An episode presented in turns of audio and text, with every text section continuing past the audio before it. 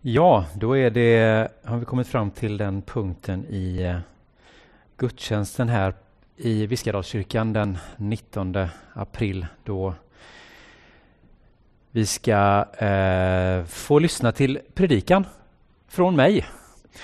Jag hoppas att eh, det ska höras bra. Eh, det är mycket som ska klaffa de här dagarna för att vi ska kunna, när vi ställer om till nätsänd gudstjänst då vi inte kan samla så många tillsammans här. Men eh, jag hoppas att ni ska höra ljudet bra där ni sitter där hemma eller var ni nu befinner er någonstans. När jag var liten eh, och första gången gavs möjlighet att få eh, söka plats på musikskolan så var det aldrig någon tvekan om vad för instrument jag skulle satsa på. Första valet det var ju dock nyckelharpa. Men eh, nu är det ju ett par problem då. Dels så är det en ganska stor brist på musiklärare med nyckelharpa som specialområde här i trakten. Jag tror även att intresset kanske är ganska svalt. Jag vågar inte ens drömma om vad, en, eh, vad det kostar att köpa sig en nyckelharpa. Jag gissar att det är, det finns en anledning till att föräldrar hellre lägger pengar på en blockflöjt i plast från Kina än en handgjord nyckelharpa från någon som antagligen behövt ägna hela sitt liv åt att fullända konsten att bygga ett sådant instrument.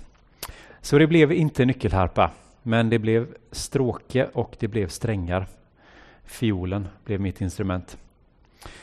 Under ett kort men plågsamt år. Du förstår, när du ser femåriga underbarn som har lärt sig violinens ädla konst med Suzuki-metoden och spela så inte ett öga är torrt, då är det som så här då, insåg jag, att de har inte snabbt halat fram fiolen ur fodralet tio minuter innan det är dags att ge sig av till veckans lektion på musikskolan. Utan att vara insatt i alla detaljerna i musikpedagogisk teori så är jag ändå ganska säker på att det med fiolen är som så mycket annat här i livet. Det krävs tid, det krävs tålamod, det krävs övning och repetition. Egenskaper som eh, lilla jag, vad jag kan ha varit, 8-9 år kanske, inte värdesatte särskilt högt.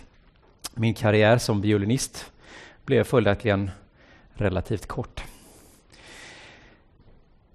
Jag har hört sägas att man inte ska använda sina barn som exempel när man pratar offentligt. Det får man alltid ångra, det kommer alltid tillbaka och biter en. Men eh, jag lär mig otroligt mycket av mina barn där hemma. Eh, min femåring som snart fyller sex är väldigt fascinerande att få eh, spendera tid tillsammans med och iaktta den dynamik som rör sig mellan stundtals väldigt frustrerande brist på tålamod och en häpnadsväckande förmåga att repetera saker utan att tröttna på det. Häromdagen när vi var hemma så hade vi bestämt oss att vi skulle ge oss iväg till en lekplats här i Vedje. Och Wilfred tyckte att vi borde ge oss iväg nu han var inte direkt mottaglig för mina försök att få resten av dagens planering att falla på plats. Det var alldeles tydligt var hans prioriteringar låg. Och eh, jag fick ge efter. Jag insåg till slut att det fanns ändå inga större möjligheter att den agenda jag försökte följa skulle hålla, så vi gav oss iväg. Väl på plats på lekplatsen så var det som att tiden bara stannade av. Otåligheten den var som bortblåst och det var alldeles underbart kravlöst att bara få följa hans rörelse runt om på lekplatsen. Från gunga till rutschkana, till gungbrädan, tillbaka till rutschkanan, ett par varv och sen tillbaka till gungan och sen lite mer rutschkana.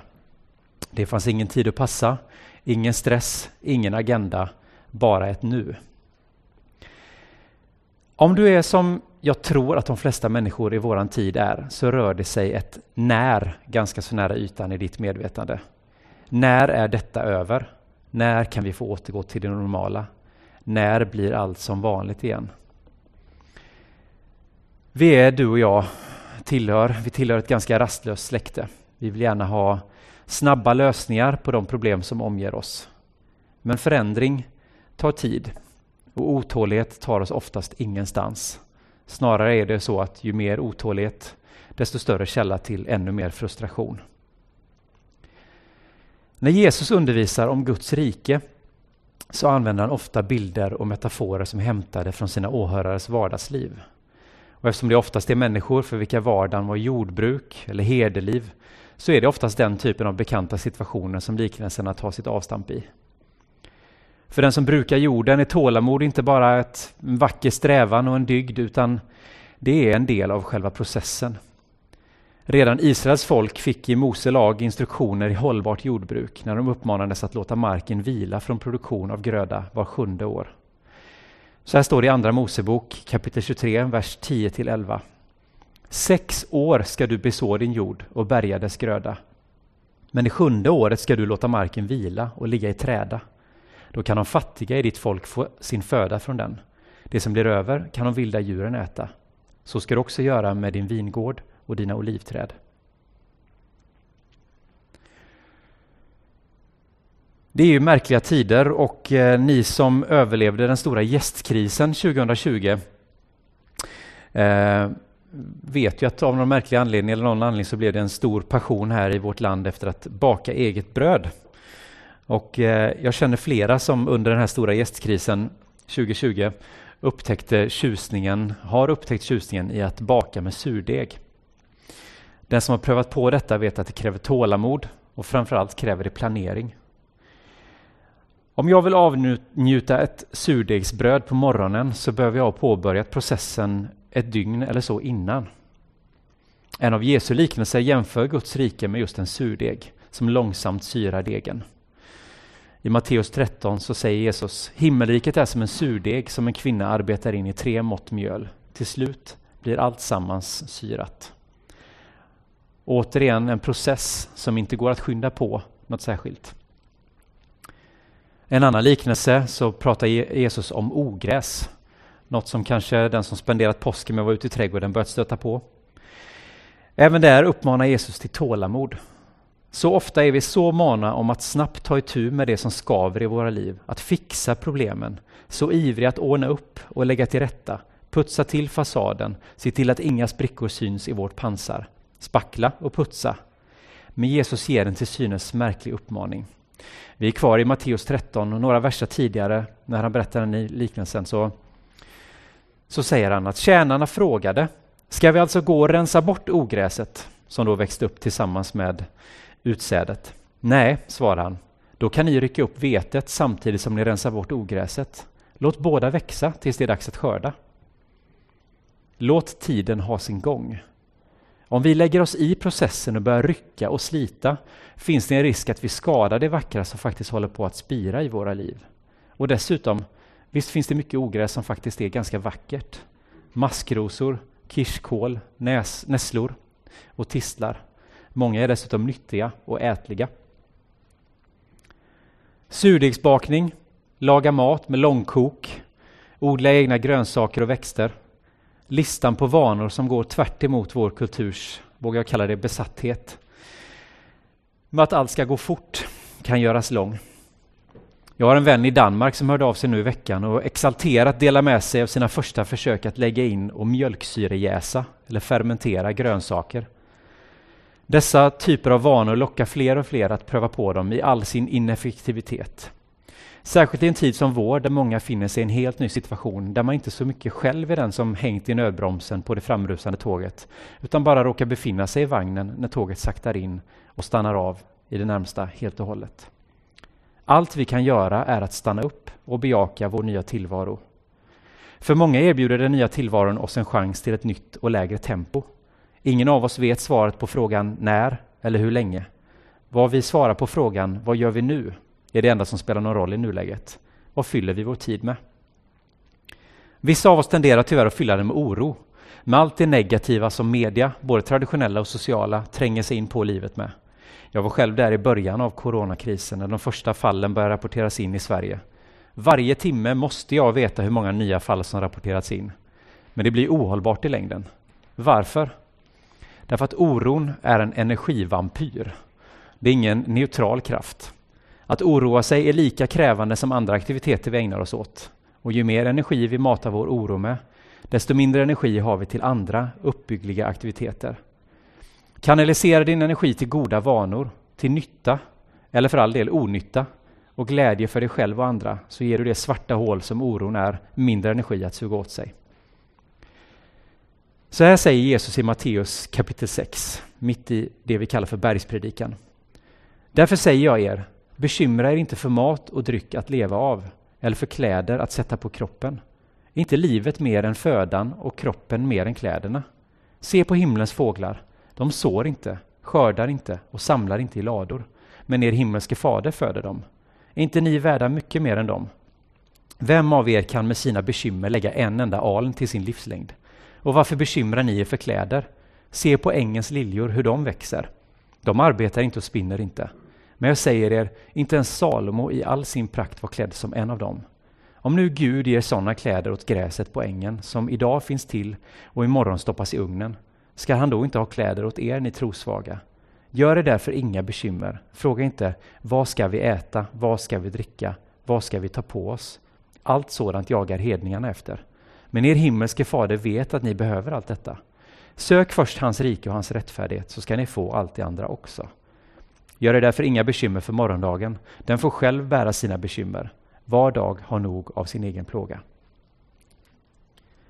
Oron har ofta en tendens att röra sig i ytan av våra tankar. Där rör vi oss tyvärr allt för ofta, även när det inte är oro som tynger våra sinnen. Under våra temaveckor om bön pratar jag lite om att gå ner på djupet, så jag tänker inte upprepa mig om just detta, men jag vill ändå påminna om det. Det finns ett sätt att tänka som går lite djupare. Kalla det för ett slags idisslande kanske. Det är när vi stannar upp, ifrågasätter, lyfter upp i ljuset, verkligen bearbetar en tanke. Det är det vi kanske känner när vi får stanna upp i en god bok som fångar oss. Eller när vi i lugn och ro kan sitta ner ansikte mot ansikte, fysiskt eller virtuellt, och samtala med en annan människa får träna oss i att klä våra tankar i ord. I ett Facebook eller Instagramflöde där den ena tanken hoppar till nästa ges inte den tiden som krävs. Den stillhet för tanken att sätta djupa rötter. Ett citat som brukar tillskrivas amerikanen Charlie Jones lyder så här. Du kommer att vara samma person om fem år som du är idag, bortsett från de människor du möter och de böcker du läser.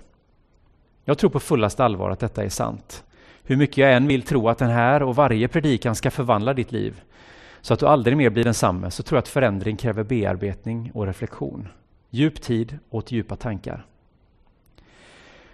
Den amerikanske poeten och countrysångaren Zac Brown skriver i sången Quiet your mind följande ord. If you're too busy talking, you're not busy listening to hear what the land has to say. Vi är så upptagna med att prata, upptagna med våra intryck. Vi borde vara mer upptagna med att lyssna. Lyssna på vad världen, vad landet, vad marken, vad skogen, vad vinden, vad fågelsången har att säga till dig. I refrängen sjunger han Quiet your mind, soak it all in It's a game you can't win. Enjoy the ride. Om inte detta är en profetisk uppmaning till oss i coronatider så vet jag inte vad. Du kan inte förändra situationen. Stilla istället ner ditt sinne. Sug in allt det som du kan uppleva av omgivningen runt omkring dig. Njut av tillvaron sådan som den är. Jag vill citera två stycken från en av Barbara Brown Taylors fantastiska böcker. I An, An Altar in the World, eller Ett altare i världen, en bok där hon beskriver hur andliga praktiker kan hjälpa oss att öppna våra ögon för det heliga, för Guds närvaro i det vardagliga och jordnära. Så skriver hon följande i ett kapitel om att gå, att promenera alltså. På sitt träffsäkra sätt beskriver hon hur många av oss knappt ens vet hur man gör. Så här skriver hon. Jag har sett människor promenera så jag vet vad jag pratar om. Folk går med sin mobiltelefon pressad mot sina öron så att de inte hör härmsångaren som imiterar sopbilens backsignal. Folk går med spetsiga skor som är så trånga att de grimaserar varje gång de tar ett steg. Medan andra går med skor som är så vadderade med kuddar, lampor och utfällbara hjul att de snarare promenerar på sina skor än på jorden. Men bland de vandrare som är svårast för mig att iaktta är små barn som släpas fram hållna i handleden. Föräldrar säger till mig att detta är ibland nödvändigt, men eftersom jag aldrig varit förälder kan jag inte uttala mig. Jag vet dock att de flesta vuxna som släpar inte menar något illa. De är bara vana vid att promenera, medan barnet inte är det. Barnet har helt nyligen lärt sig promenera, så hon vet fortfarande hur man gör. Hon känner värmen stiga från trottoaren. Hon hör ljudet från sina skor mot asfalt. Hon ser myntet som någon tappat vid ett övergångsställe som hon lutar sig över innan hon dras upprätt igen. Barnet är så exponerat mot jorden att något så litet som ett ekollon skulle kunna få henne att snubbla, vilket kanske förklarar varför hennes vuxna håller i henne så hårt. Men farten är för mycket för henne. Hennes arm är så utsträckt att det gör ont. Hon måste springa dit hennes vuxne promenerar. Om den vuxne även pratar i telefon, ja, då vore det bättre om hon satt inlåst. Vidare säger hon Jesus promenerade mycket och inte bara under den sista veckan i hans liv. De fyra evangelierna är fullproppade med skildringar av när han går ut på landsbygden, går längs Galileiska sjön, går i templet och till och med går på vatten. Om Jesus hade kört en bil istället hade det varit svårt att föreställa sig hur hans påverkan på sin omgivning skulle ha förändrats. Helt säkert borde någon ha kunnat låna ut en snabb häst till honom. Istället gick han överallt dit han skulle, utom en kort bit på åsna på slutet. Detta gav honom gott om tid att se saker, som de grumliga vita ögonen hos den blinde tiggaren vid vägkanten eller de runda svarta ögonen hos sparvarna i marknadsståndens burar. Om han hade rört sig snabbare, om än i syfte att nå till fler människor, hade dessa saker kanske bara passerat honom förbi i hast. Eftersom han rörde sig långsamt kom de istället i hans fokus, på samma sätt som han kom i fokus för dem han mötte. Ibland hade han en destination, ibland hade han inte det. För många som följde honom på hans vandringar var han destinationen. Vare sig han gick någonstans eller ingenstans alls var poängen att gå med honom. Maten smakade bättre i hans takt. Berättelserna varade längre. Samtalen blev djupare. Även om många av hans nutida beundrare noggrant uppmärksammade vad han sa och gjorde, så ägnade de mindre uppmärksamhet åt tempot han höll. Jesus var en vandrare, inte en ryttare. Han tog god tid på sig. Vad var det Jesus sa i stycket från bergspredikan som vi läste här innan? Se på liljorna på marken, hur de växer. Det är sannerligen inte lätt att hinna med att stanna upp och se liljorna när vi oftast har så bråttom från punkt A till punkt B. Har du åkt tåg och försökt fästa blicken på vad som händer utanför ditt fönster så vet du att det bara blir en suddig massa av alltihop. Idag är det söndag. Jag misstänker att du som är med på gudstjänsten via nätet idag inte har så mycket som du absolut måste jäkta iväg till idag. Får jag uppmana dig att göra plats idag för att gå en promenad. Det kanske räcker att du bara går utanför dörren. Att du tar av dig de glasögon med vilka du är så van vid att se din omvärld. att du börjar iaktta, notera, verkligen se din omvärld. Det är inte längden på promenaden som räknas. Det är inte att du får upp pulsen i en viss takt eller antalet steg du tar. Det är med vilken tyngd du placerar varje steg. Nu när vädret tillåter så kanske du kan ta av dig skor och strumpor. Känn gräset under fötterna. Notera ojämnheterna i marken. Försök minnas hur det är att vara barn när världen är fylld av mirakel och underverk. Försök att inte ha ett mål.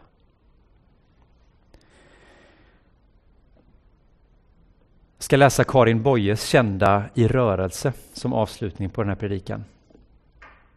Den mätta dagen, den är aldrig störst. Den bästa dagen är en dag av törst. Nog finns det mål och mening i vår färd, men det är vägen som är mödan värd. Det bästa målet är en nattlång rast, där elden tänds och brödet bryts i hast. På ställen där man sover blott en gång blir sömnen trygg och drömmen full av sång. Bryt upp, bryt upp, den nya dagen gryr. Oändligt är vårt stora äventyr.